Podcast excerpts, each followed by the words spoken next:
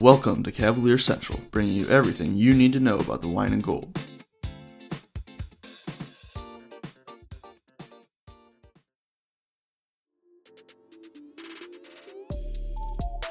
Hey, hoopheads, we all hate ankle sprains, and they happen way too often.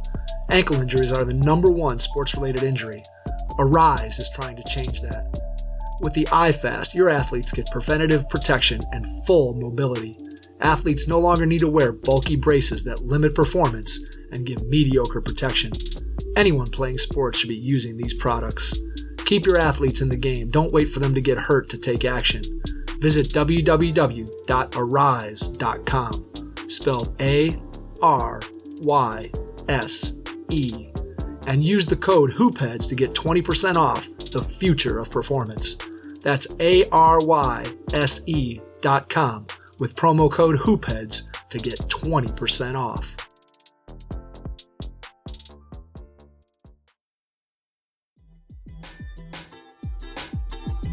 Hoopheads Nation, we appreciate you listening to this episode of Cavalier Central with Justin Matcham. We also have four other team focused NBA podcasts, including Nuck a Few Buck, Grizz and Grind, 305 Culture, and Blazing the Path. Be sure to check out these other basketball pods on the Hoopheads Podcast Network too, including Thrive with Trevor Huffman, Beyond the Ball, the CoachMaze.com podcast, Players Court, and Bleachers and Boards.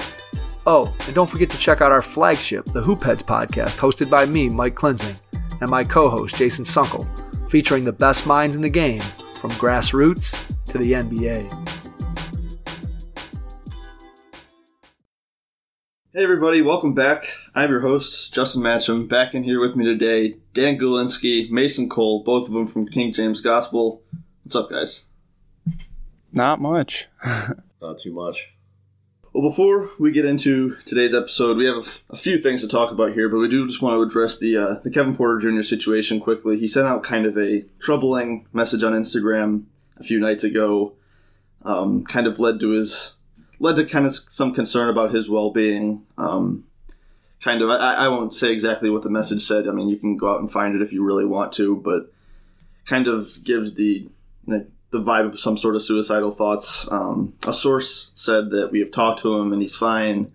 He understands what a cryptic message or a cryptic, a cryptic post like that does on social media, and he will learn from it and be more aware in the future.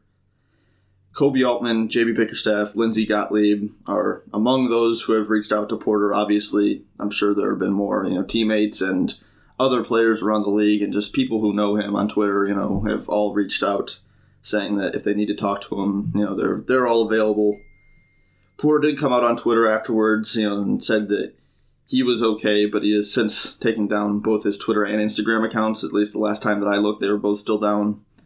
So hoping for the best for for Porter and just hoping that you know he can get through whatever he's going through and that he gets the help that he needs to do so. But um, really, it's I think he's in a good situation in, in Cleveland just from a you know the people that he has around him standpoint. Obviously, Kevin Love has kind of become you know one of the has kind of become the forefront of you know somebody who encourages talking about something like this, and I think that you know, having people like JB Bickerstaff and Lindsay Gottlieb are, you know, just good people who legitimately care about, you know, these players as, as real people and not just players. So, like Bickerstaff in particular, I know he also has a good relationship with Gottlieb. I think you know, he, he has the right people around him, and I'm sure he has other people in his personal life that are also there to, to help him through whatever he's going through. So we wish the best to KPJ, and like I said, hopefully he gets the help that he needs. But um, we'll get into some other some other rumors here. The Cavs are expected to, according to Sam Amico, monitor and perhaps make a run at wait for it, Josh Jackson, Michael Kidd Gilchrist, and Pat Connaughton. Now I know me and Dan have talked about Josh Jackson in the past, so we'll start by getting your thoughts, Mason, on how do you like Josh Jackson as a player? Um, how do you think his fit in Cleveland would be? I like him. Um, you know, I, I think that he would be a good target for the Cavaliers because, you know, I think he'd be a good fit. Obviously, one of the things we've heard a lot about this offseason is the Cavaliers looking to possibly go get a wing. You know, people are talking about small forwards a lot with that, you know, fifth pick in the draft. Josh Jackson, you know, he could play three, four, you know, he could probably even, he could pretty much fit almost anywhere throughout a lineup, whatever you would want to do with him. And, you know, of the guys mentioned, you know, Josh Jackson, Michael Kidd Gilchrist, Pat Connaughton, I would have to say Josh Jackson probably right now would have the highest ceiling, at least for what the Cavaliers are trying to do, because he's still so young. Obviously, he has a, a pretty good frame to be a decent defender here. And overall, I would just say he is on a sort of similar path in terms of his age and progression as guys like Collin Sexton, Kevin Porter, those type of guys. He's still young. He's a position of need. And, you know, with the names mentioned of those three guys, Josh Jackson is really the only one that I would be interested in bringing in as a potential bench piece, or who knows, maybe a guy who could compete for a starting spot in the Cavs lineup since, you know, we're, we're still the Cavaliers, not necessarily the most talented team in the league. But Josh Jackson really is the only only name of those three that gets me excited whatsoever. And I can understand having like having your eye on these three guys because they are playable wings, you know, especially when you're looking at a guy like MKG or Pat Connaughton Okay, so say that the Cavs do draft Okongwu or Wiseman in this draft. That leaves you with a hole at the wing. You know, you're not probably going to bring back Thompson at that point. You know, you have a little bit of spending money. Say you miss out on Derrick Jones Jr. if that's their number one target. You do have to look towards other options. So, you know, you know, these are guys that probably are very real possibilities and in the right situation. But I'm just I'm not sure how this gets out as you know the big targets. Now, I'm not, this this just seems like stuff that's usually just kind of like internal, like yeah, you know these are our options. I'm not sure why it's coming out that you know they're they're monitoring the situations of Michael Kidd Gilchrist and Pat Connaughton. Dan, we'll get to you. Some some opening thoughts about Michael Kidd Gilchrist and how he would fit with the Cavaliers. Yeah, so for MKG, uh, still pretty young. Uh, I think he's 26, 27. Um, we know what he brings defensively is is a high high end player there um, in in stretches, but not a guy that I think for the Cavs at this point um, would bring a defensive presence. Yeah, but I'm not shelling out much for MKG, and I, I don't really want, given the roster construction, him really taking minutes, um, three man minutes for them. Um, just because you have a guy like Alfonzo McKinnie, who at least offensively, I mean, he's not really a shooter at this point, but can provide a little more pop there. Um, at least is a frankly a better finisher. Um, at least can create his own uh, via straight line drives a little bit. Um, MKG is is pretty limited offensively to say the least, and would just hurt them spacing wise and is not. I don't really know how much you want to play him at this point. Uh, just over other pieces development, I, I, don't really see that as as being a feasible move. I, I don't really know why they would do that um, because he's not. I, I don't know if he you'd want him out there in enough minutes to really have an impact enough defensively where it would outweigh the offense. So um, I, he's he's a decent player for teams in the playoffs to have um, in the fold to kind of be a situational defender. He, he is a good athlete, um, can get some in transition a little bit, but I I'd really stay away from um, MKG at this point, and um, I'll yeah, that's a hard pass for me. I think that's again, this is really in a situation where you, you don't take a wing in the draft and you're really just kind of looking for bottom of the barrel minimum guys that, you know, can can fill in spot minutes here and there. Um, yeah, like he was a buyout pickup from the Mavs last season. He had really lost his role in Charlotte. Um, never really had a huge role with the Mavs either. Um, I, am not sure the Mavs will really prioritize bringing him back. Maybe they do just to again maintain some defensive versatility he is a 27% career three point shooter, and that's been well known throughout his career that that's, that's just not something you're going to get from him. I don't think it would take more than a vet minimum to sign him. Whether he really wants to come to Cleveland is another thing. Um, again, that depends on if the Mavericks want to bring him back or if other pieces are really interested in him. Other teams are really interested in him. But we'll move on then to a, another 27 year old kind of forward wing type. Pat Connaughton of the Milwaukee Bucks. Um, I, a playable wing who brings shooting in theory. Uh, he's a 34% three point shooter for his career. A really good athlete, bouncy guy, uh, another dunk contest guy, and he's a solid rebounder. Uh, Mason, what do you think of Pat Connaughton?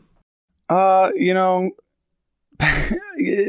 just me personally, I don't know where he would necessarily fit in the overall sort of rotations for this team because, you know, he's another one of those kind of, you know, you could play him shooting guard, wing, whatever, but it's just, it doesn't really seem to me like an addition that would help the Cavaliers too much. It, I mean, as you said, obviously he'd bring decent shooting in theory, a solid defender, but you know, is he going to be, and this is kind of what Dan uh, alluded to with Michael Kidd Gilchrist, is he going to be stealing minutes from guys like Kevin Porter Jr. or, you know, coming off the bench or whoever the rookie is that you end up drafting if that happens to be a wing?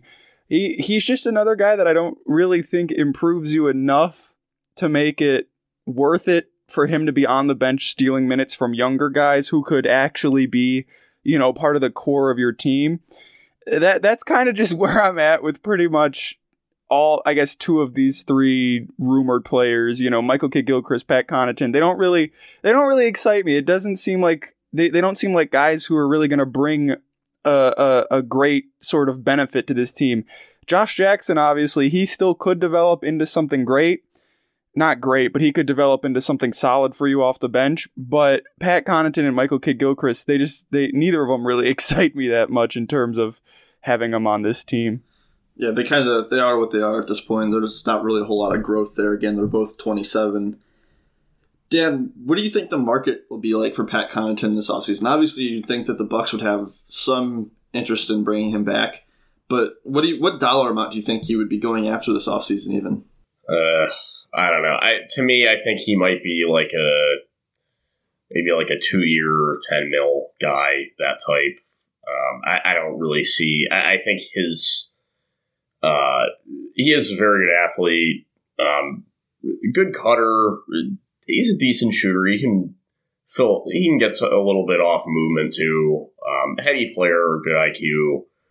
Uh, but and I, I don't know, but it's it's hard to say, especially like given that he was on a team that was uh, so good offensively. It's in with the amount of kind of wide open stuff he got on the Bucks. It's it's hard hard to say see how other teams really would view him.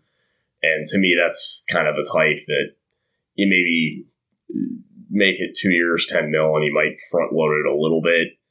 Um, and from there, I, I, don't know. Maybe he would, there would be an option year after that, but I, I don't really see a whole lot, especially because of um, how the I guess pandemic could impact stuff. I had kind of the same range as you. I had him as kind of a, a four to five million dollar year player, maybe with more on a one year deal if that were the route they decided to go. But like I said, I don't expect either of these signings of the Cavs draft a wing. That'll just be too many wings, frankly, with a rookie and Windler and KPJ and Osman and McKinnie. I really do feel like this is more of a situation where I don't think they're going to be looking for a wing in free agency if they draft one. If they draft a big, then this becomes a very more a, much more real situation.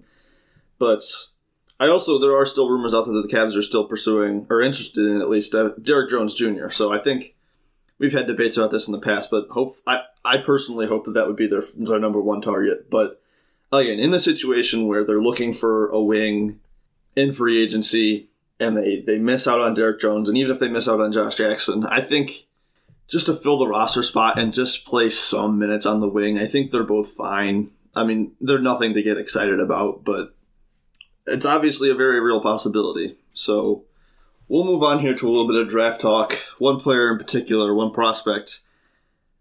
what on earth has happened to Devin Vassell's jumper?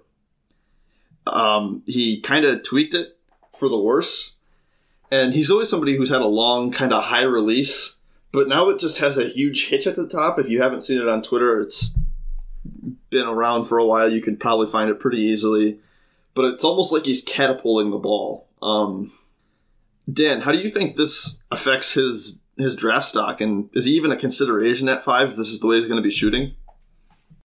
Yeah, that that looks ugly to say the least. Um, I, I, don't really understand what it was because this past year, uh, he, he showed real, honestly, real progression as a pull up shooter, specifically um, in that mid range to long mid range area, and that that really was why I was like pretty high on him, mainly just because um, his with his wingspan, it also uh, it allow that also plays into him as a shooter too.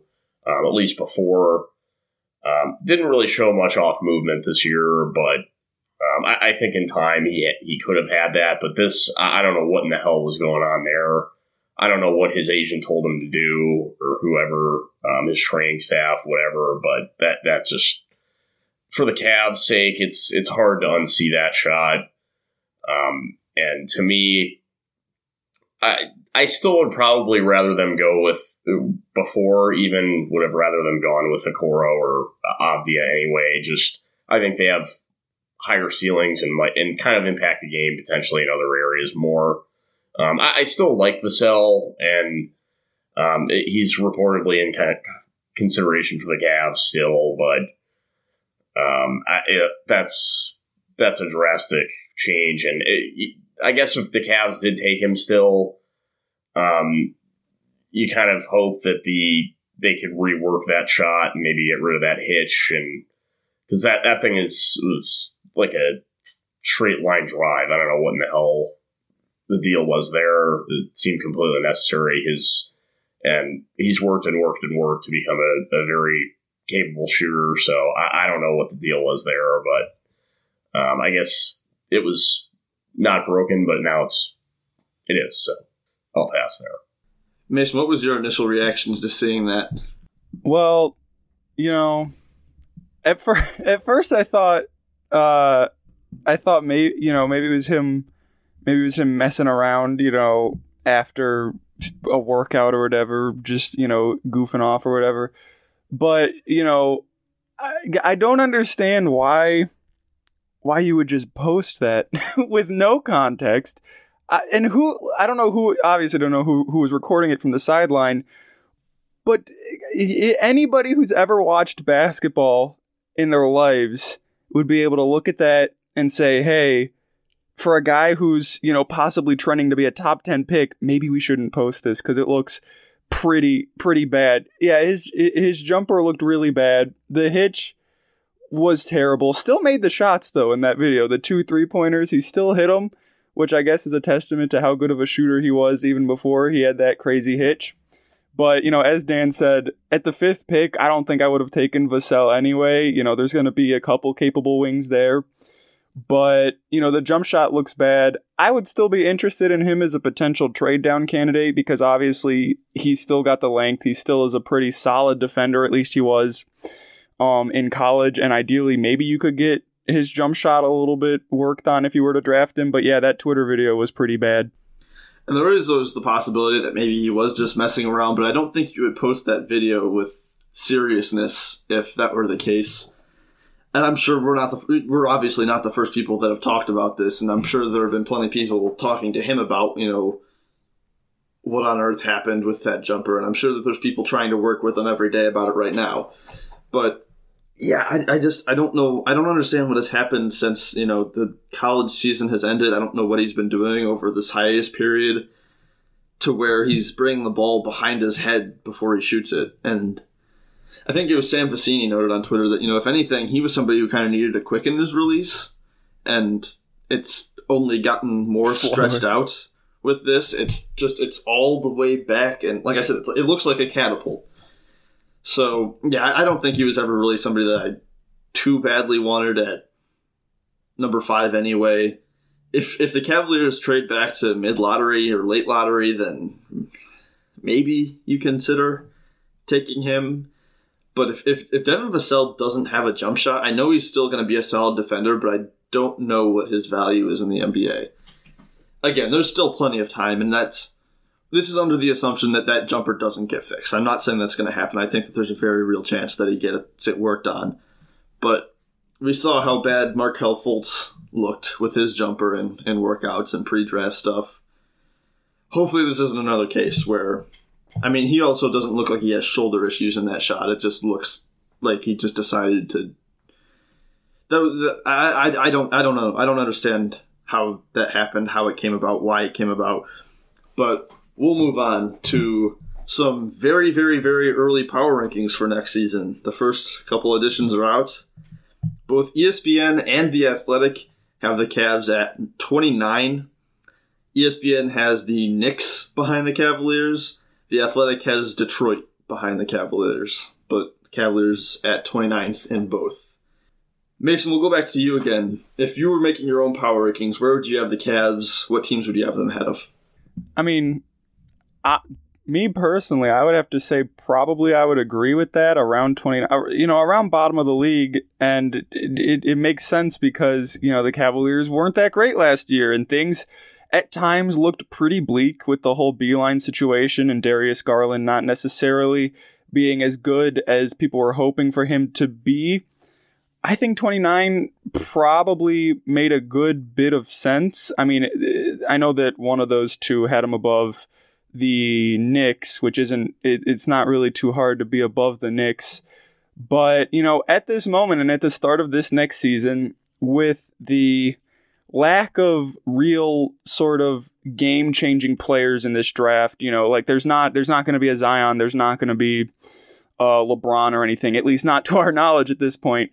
And the fact that the Cavs are picking fifth, I don't think there's really much you can do in this offseason that would make you better than that. I mean, hopefully, in an ideal world, this next season will be a year where we see, you know, great progressions from guys like Darius Garland, Kevin Porter. Hopefully Dylan Windler is able to fill in well. Hopefully Collin Sexton is able to continue to prove to to improve and maybe you move up into the lower 20s, not complete bottom of the league, but at this point in time, I would have to say 29 probably is a fair ranking for the Cavaliers. As sad as as sad as that may be. Before I get into my my take here, I want to hear yours, Dan, too. Yeah, I, I think it's that.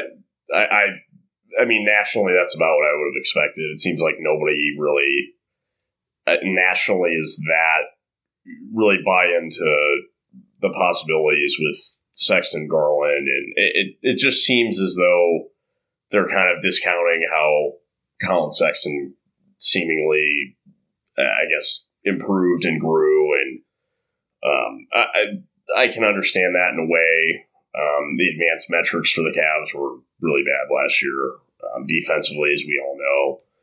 Um, and the Drummond Love thing, we'll have to see if how that can shake out if it does relate to any volume, but um, I, I, still think it would.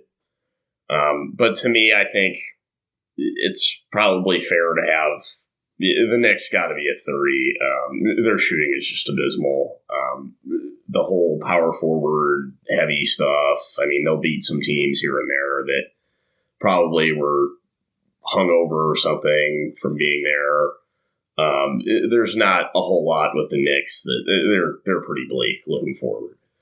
Um, even if they get a guy like Killian Hayes, they got a long ways to go. So uh, they're firmly at 30 to me. Um, but yeah, yeah, I guess the Cavs 29 seems pretty fair. Uh, we just don't know. They were trending upward. I, I guess 28 is probably feasible to me.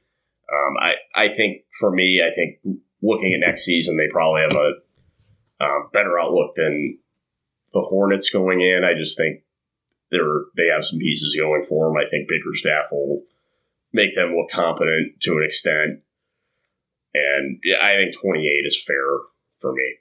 I was going to go with either 28 or 27. I think the Cavaliers should be ahead of both. Okay, the Cavaliers should definitely be ahead of the Knicks. I don't know. I'm I'm with agreement. I'm in agreement with you there, Dan. I don't see how the Knicks are anywhere but last. I guess the only real argument you can make is just well, I don't even I don't even uh, RJ Barrett, you know, maybe RJ and Mitchell are there, you know, but outside of that, they have nothing. Julius Randle is still there, and I don't even know if he's going to really be a positive value at this point. He's being misused. Yeah. Well, I mean, he just he's, he's just Julius Randle, you know. I mean, I don't I don't know if there's a right way to use him. I'm not sure of that yet, but I, I think the Knicks should be last. I think if I were doing this, I would have Detroit at 29. Detroit is mm-hmm. kind of in an interesting position where they have a clean slate to where they'll probably re-sign Christian Wood. You know, they have Kennard, Brown, Doumbouya, um, Svi Mykhailiuk. But other than that, they just are completely blank right now. And that's not a terrible thing because they have cap room this offseason to potentially make some moves and a high draft pick. But looking at the Cavs having the the highest draft pick of, of those three, I think they should be ahead of both of them. Again, the Athletic had the had had the Knicks behind the or had no, no, the Athletic had Detroit behind. ESPN had the Knicks behind, so I don't think it's a hot take to put them ahead of both of them. The case for moving the the Cavs ahead of Charlotte, um, obviously the Charlotte has the higher pick, which even in a weaker mm-hmm. draft does mean something. And looking at just the rosters, I think the Cavaliers with with Love and Drummond, I think that gives them a lot of a you know a boost as far as just being something of a of a talented team among these these bottom feeders. And obviously, Love Garland or not Love Garland, but Garland Sexton. You can you can compare those to some of the, the young pieces that the, that Charlotte has on their roster. So I th- I don't think it's too bad to have them behind Charlotte as of right now um, Minnesota, Chicago, Atlanta, Orlando. I don't think that the Cavs can get into that conversation yet. And of course, it's really still way too early to really know. The draft hasn't even happened yet. Free agency has yet to start.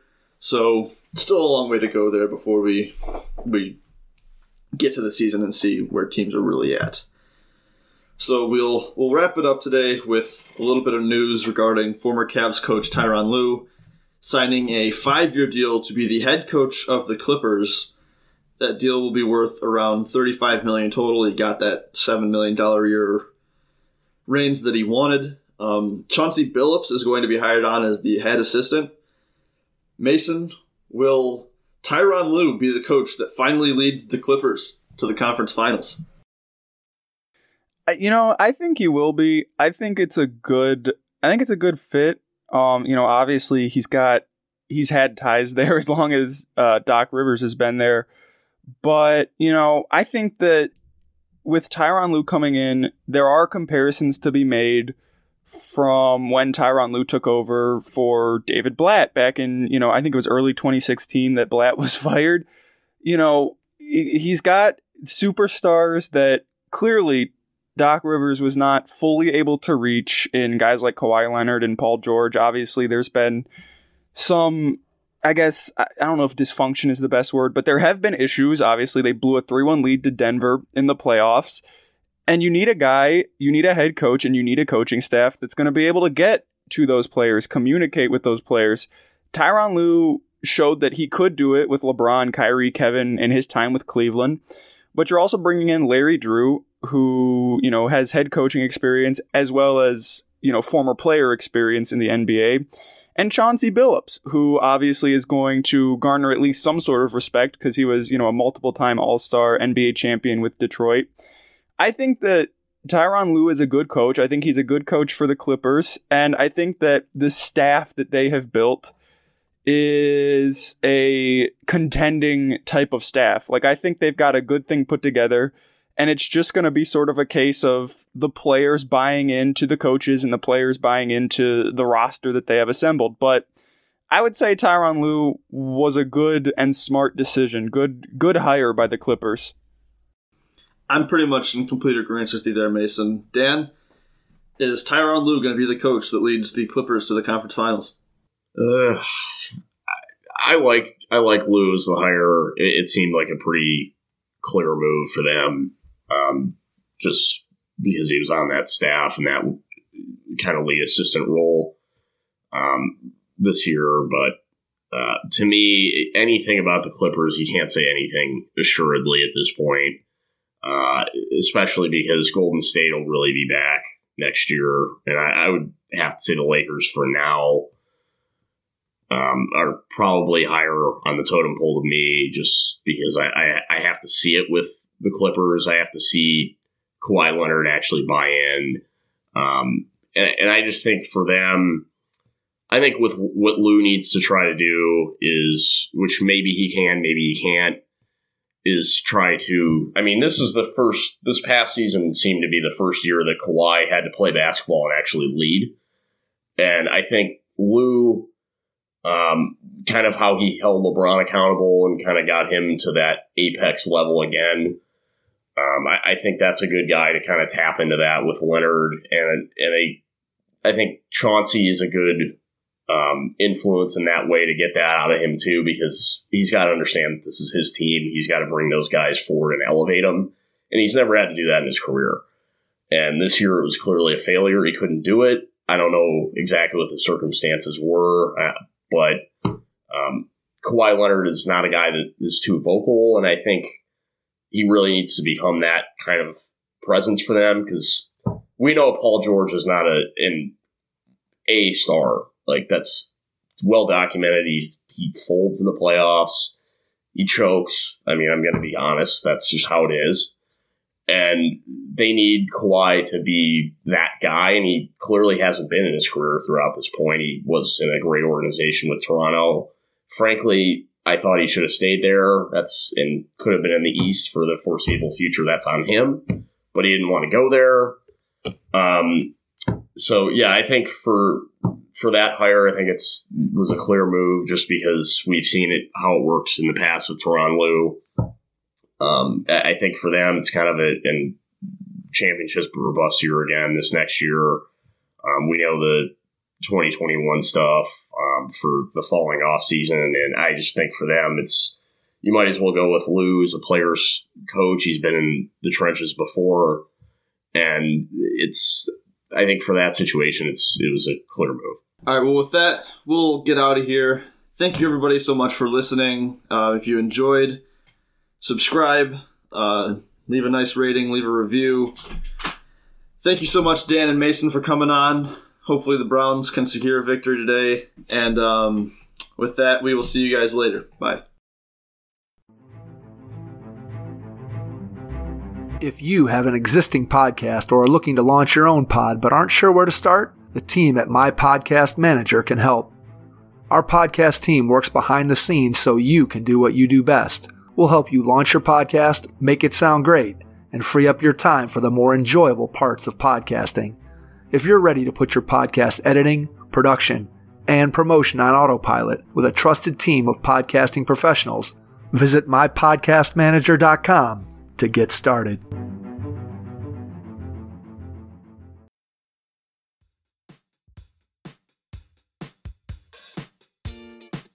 Thank you for listening to Cavalier Central. Be on the lookout for another episode coming soon.